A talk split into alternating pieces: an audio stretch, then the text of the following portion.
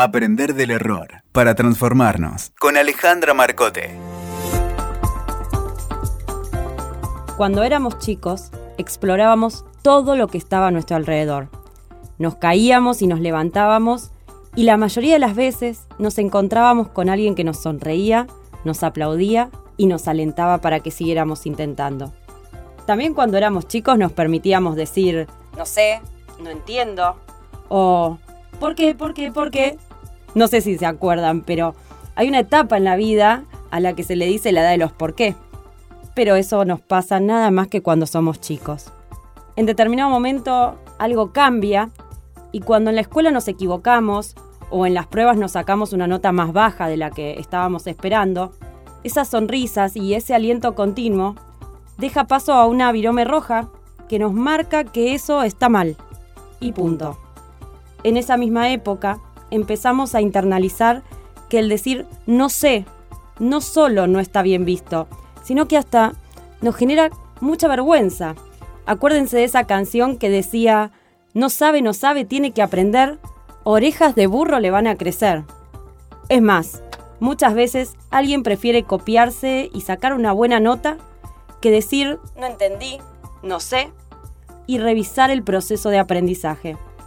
Y lo que es peor, estamos acostumbrados a celebrar a aquel que se copia diciendo qué canchero que es.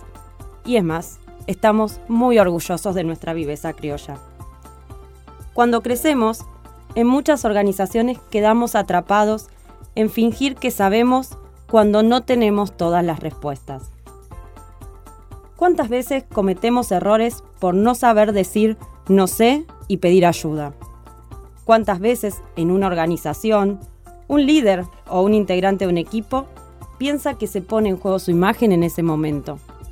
Si tomamos distancia, es bastante difícil que como humanos podamos ser tan perfectos como para no equivocarnos y creer que sabemos todo lo que necesitamos para tomar decisiones.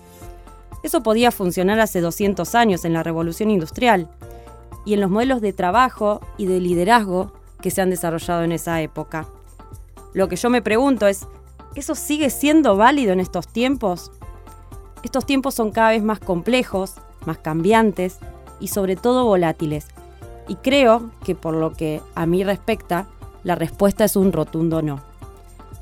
Los próximos cinco años nos van a traer más cambios a nuestra vida que los que vimos en las últimas décadas. Tal vez hoy ni siquiera somos conscientes del impacto que esas tecnologías a las que llamamos exponenciales están generando en el mundo. Y es más, lo van a generar en cada una de nuestras organizaciones. Gran parte de los trabajos, tal como los vemos y los conocemos hoy, van a desaparecer. Y gran parte de los que se van a necesitar aún no los conocemos si en este contexto no somos capaces de decir no sé y de incorporar esta actitud de aprendiz constante. ¿Qué papel vamos a jugar cada uno de nosotros en estos tiempos? En mis casi 20 años de trabajo estuve en muchas reuniones, donde más allá de pasar horas y horas en esas reuniones, parte de los que asistíamos salíamos de ahí sin tener muy en claro qué es lo que había que hacer después. Y es más, a veces no teníamos muy en claro algunas cosas de las que se habían estado hablando. Me acuerdo hace unos cuantos años que fui a una reunión que duró toda la mañana y habíamos asistido por lo menos un representante de cada una de las áreas. Cuando salimos cerca del mediodía, al ratito que me senté en mi escritorio me sonó el teléfono y una persona de otra área me preguntó, pero al final en qué quedamos? ¿Qué hay que hacer a partir de ahora? Y yo, si bien le conté mi opinión y mi interpretación de lo que había sucedido y de qué habíamos quedado, una de las cosas que más curiosidad me generó fue decir, pero, ¿por qué no preguntaste esto? Si a vos te pasa, quizás hay varios más que se hayan quedado con la misma duda. Entonces, ¿qué va a pasar a partir de ahora? Y lo que él me contestó es algo que creo que pasa en la mayoría de los casos. Me dijo algo así como, ¿y qué van a pensar de mí si cuando estamos cerrando la reunión yo digo que no me quedó claro? Ese qué van a pensar, ¿no? En mi experiencia esto pasa en la mayoría de las empresas y no solamente en las reuniones de trabajo, también en las conversaciones con los líderes, en el trabajo en equipo. Nos cuesta mucho levantar la mano y decir, no me quedó claro, no entendí. ¿Podemos volverlo a ver? Porque de alguna forma, si salís de un curso o de una reunión y no tenés claro lo que pasó ahí, o no tenés claro qué necesitas hacer después, eso no te permite aprender y mucho menos mejorar.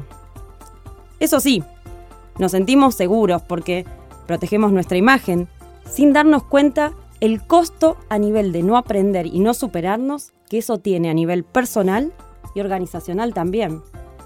Por supuesto que esto implica una transformación cultural en las organizaciones, pero el cambio está dentro de cada uno de nosotros. Poder quitarle la connotación negativa que muchas veces tiene el decir no sé o el decir me equivoqué y empezar a vernos en una actitud de aprendiz constante. Pero un aprendiz que va desde la curiosidad, desde el compromiso por el aprendizaje. Eso es lo que nos permite asumir nuevos desafíos. Te invito entonces a que esta semana, cuando te encuentres en alguna situación de este estilo, estés atento o estés atenta respecto de si la actitud que estás tomando en esa situación te permite aprender. En estos casos, mi pregunta, tanto a nivel personal como a nivel organizacional, es, ¿con qué estás comprometido? ¿Con tu imagen o con el aprendizaje? Hasta la semana que viene. Escuchaste Aprender del Error para transformarnos con Alejandra Marcote. WeToker. Sumamos las partes.